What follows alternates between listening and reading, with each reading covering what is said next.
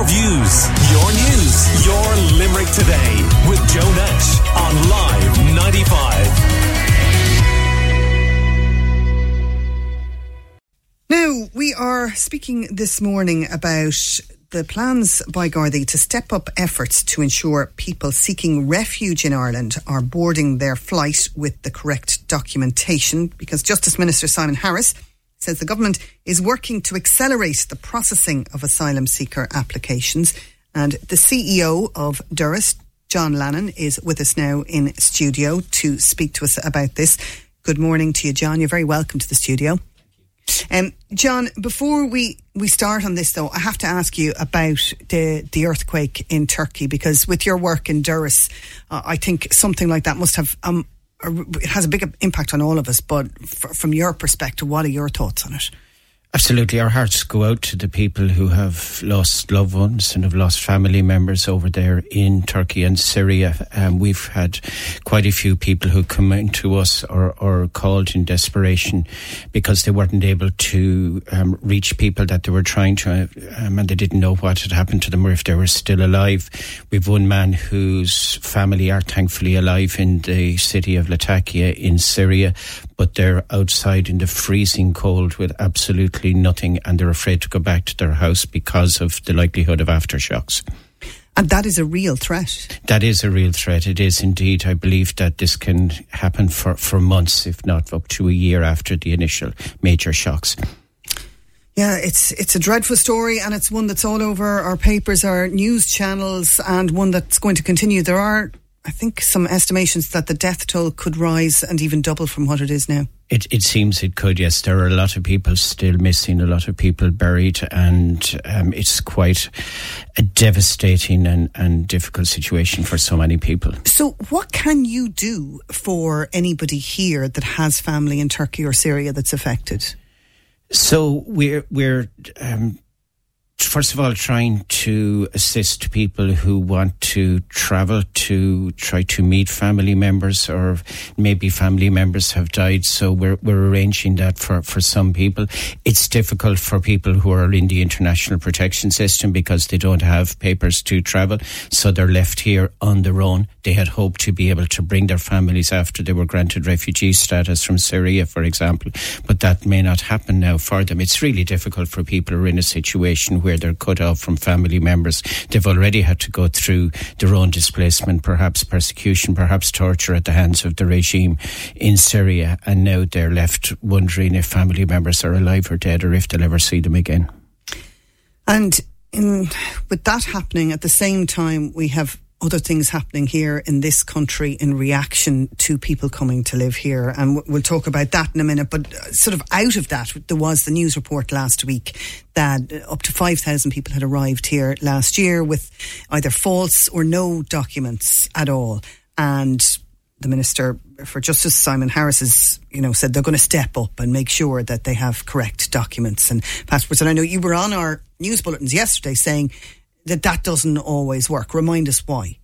Yes, indeed. Um, first of all, I mean, it's it's important to acknowledge, I guess, that we do have an accommodation shortage here. The government faces challenges when it comes to providing accommodation for asylum seekers and for refugees. We've also had years of slow processing of asylum applications here in Ireland. But the solution isn't to try to stop people from seeking international protection. Um, that could potentially block people whose only way of escaping um, from persecution or from from war is to to get to a safe country like like Ireland. And we know from our work that there are many cases where people have had to use false. Um, documentation in order to travel. Um, the, the, figure that's reported is just over 4,000 people who um, perhaps didn't lose or destroy their documentation, but I think the statement was that they had not presented documentation when they arrived. And um, there are plenty of reasons why that might happen. Um, the first one being that if you've already escaped from a brutal regime, you're not going to present papers to the first state official that you see when you arrive off a plane or you're, you're at an airport. Um, the other the realities are that there are people who are trafficked who have no documentation. There are people whose documentation was stolen or it might have been lost. We've seen boats um, capsizing coming across the Mediterranean. You know, it's not easy to save your possessions when, when that's happening. So there, there are lots of reasons. People very often can't get passports or documentation from the authorities that they're trying to escape from. Syria being an example. So when we say that people are arriving without documentation, that also gives the impression that people here are, are, are, arriving illegally. But it's important to remember that everybody has a right to seek international protection. And if I could just say that even, you know, our own International Protection Act, it recognises that because it says any person who is at the frontier of the state or who is in the state, whether lawfully or unlawfully, may make an application for international protection. Do you think that there's a knee jerk reaction by people when they hear somebody has false or no documentation that automatically that person must be a threat? There, there, appears to be, and you know, we, we need to be really careful about the language that we use. And we've even heard government um, representatives coming out with w- worrying um, terminology and usage and referring to people coming here illegally. You know, we've also heard reference to people being economic right, migrants. You know, anybody who comes here seeking asylum is here lawfully. They have a legal right to be in the country because they've made an application for international protection. They're not illegal. They're not economic migrants. And, and other terminology then, like saying that people are not vetted is is also a misrepresentation of the situation because most of us in this country are not vetted. I'd have to say that international protection applicants are probably some of the most documented people in the country because when they come in, they have to give um, identify themselves, they have to say where they've come from, they have to give a whole range of other information while they're making their application for asylum here. I, I suppose the average person is looking at it from the point of view of that, you know, I can't go to Lanzarote on my holidays without, well, I'm not saying, I don't mean the average person's going there on their holidays, but you can't go there without a passport. You know, you can't get, we can't get, get anywhere without a passport. So people are understandably just a little bit mystified how people have managed to get here without valid passports because you're checked at every, um, place you, you, go through in any travel uh, situation, whether it be by boat or by plane. I think the important thing to note there is that um, people are checked. And the airline companies and uh, the other carriers do not allow people on without having documentation. In some cases, that documentation may be false because the individuals carrying it had no choice but to carry false documentation in order to get to safety. So we, we have to be really careful to ensure that we don't differentiate between people who have been carrying passports, people who have not been carrying passports before they arrived here in Ireland seeking asylum. Talk to me about the protests you've seen happening in Dublin and your concerns around them. Well, as I said, there's no doubt that um, there is a challenge for the government when it comes to providing accommodation for um, asylum seekers, international protection applicants, but also beneficiaries of temporary protection from Ukraine. And we, have seen right across the country, and particularly in Dublin, that there were um, protests that I'd have to say were either encouraged or in some cases organised by the far right. Now, it's one thing to have um, questions about the availability of services if several hundred more people arrive into a community, but it's a another thing entirely to stand outside a centre where women and children are inside looking out the window frightened and screaming abuse and screaming obscenities at them from the street. There's no place for that at all. It's perfectly reasonable to have reasoned discussion about what additional resources what additional services are needed in a community in order to be able to welcome and accommodate to provide for for asylum seekers but not to take out frustrations that people have on those people that are in the hotels. If there are frustrations, if there is anger, and no doubt there are plenty of reasons here in Ireland for that with terms of housing, health services and so on, then there are channels, there are ways to vent those frustrations, going to local representatives, going to the government, bringing the challenges there, but not against Things innocent like the, people. the UHL protest that we saw Absolutely, um, yes. a couple there, of weeks there ago is a right to, to and, yeah. and there always should be a right yeah. to protest peacefully in this country, but it has to be peacefully, it has to be targeted targeted properly. John, we've seen certainly in terms of Ukrainian refugees, thousands have arrived in Limerick and they've been housed in various different places uh, in Newcastle West, here in the city. Um, uh, I know St Munchin's Community Centre is doing great work with them here. I know uh, another group has arrived in Clarina and Ballybrennan. Everywhere we've heard great stories about how they've been welcomed, you know, yeah. and uh, integrated into the community and real positive stories of the, you know, the kids settling in, in well at school and making friends and that kind of thing. Would you have any concerns that that you know that mood might might change in Limerick? Could, could you see what has happened in Dublin happening here? I, I think the welcome that Irish people across the board have shown for people that have been escaping from Ukraine has been phenomenal. And as you say, Limerick has really stepped up, as has lots of other parts of the the country.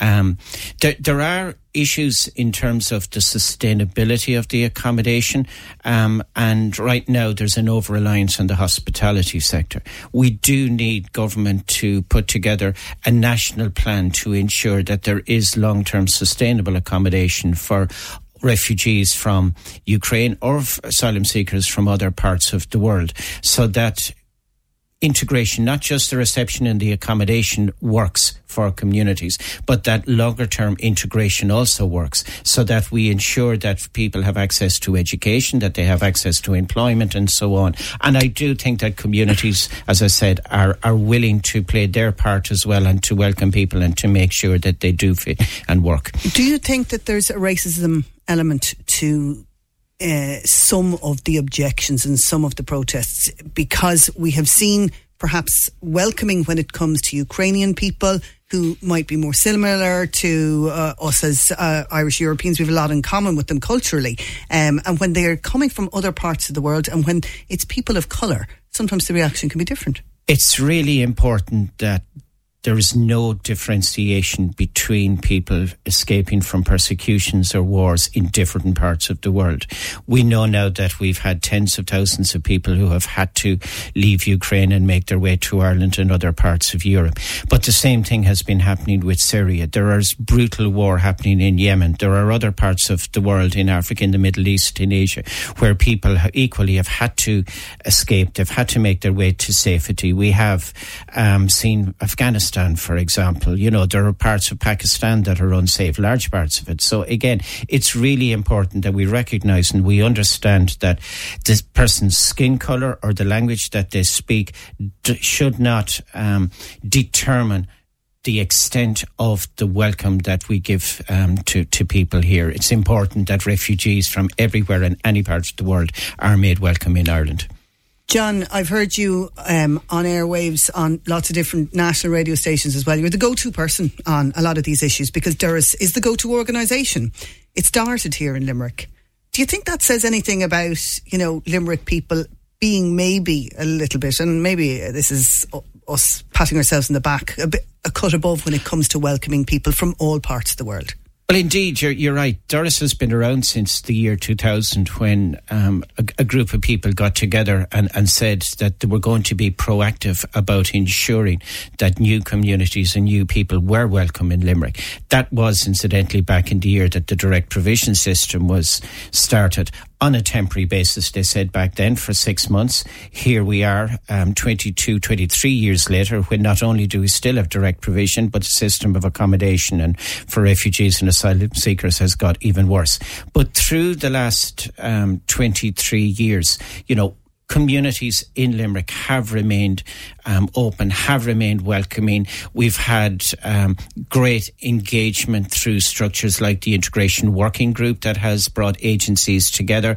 The um, Limerick Council have certainly played their part as well, but right down to communities, to, to ordinary people just doing what they can to ensure that everybody is welcome in, in the community. Um, and it's interesting, you know, I found myself, I, I grew up in, in Roscommon. I came to Limerick. I have to say that I found it welcoming and open as well. And the same thing is the case for people from other parts of the world. And long may it continue. But we always have to be um, mindful of the fact that there are um, small numbers of people that are trying to undermine, they're trying to destabilise, they're trying to stoke and um, fears and, and, and, and racism for their own the agenda. And, and the far right have to be mm. um, checked. They, they have to be. Um, they have to be called out by communities. Communities have to say that mm. there's no place for that within um, their circles. Um, we do need to see better messaging from government. We need mm. to see national campaigns around the, the messaging and the um, the resources that communities have need to be bolstered as well because we can't expect communities and we can't expect organisations within communities to be able to continue to support asylum seekers or refugees without having the resources to do that. Okay. John Lannon from Doras, CEO of Doras, thank you so much for joining us on Limerick today this morning. Your views, your news, your Limerick today with Joe Nash on Live 95.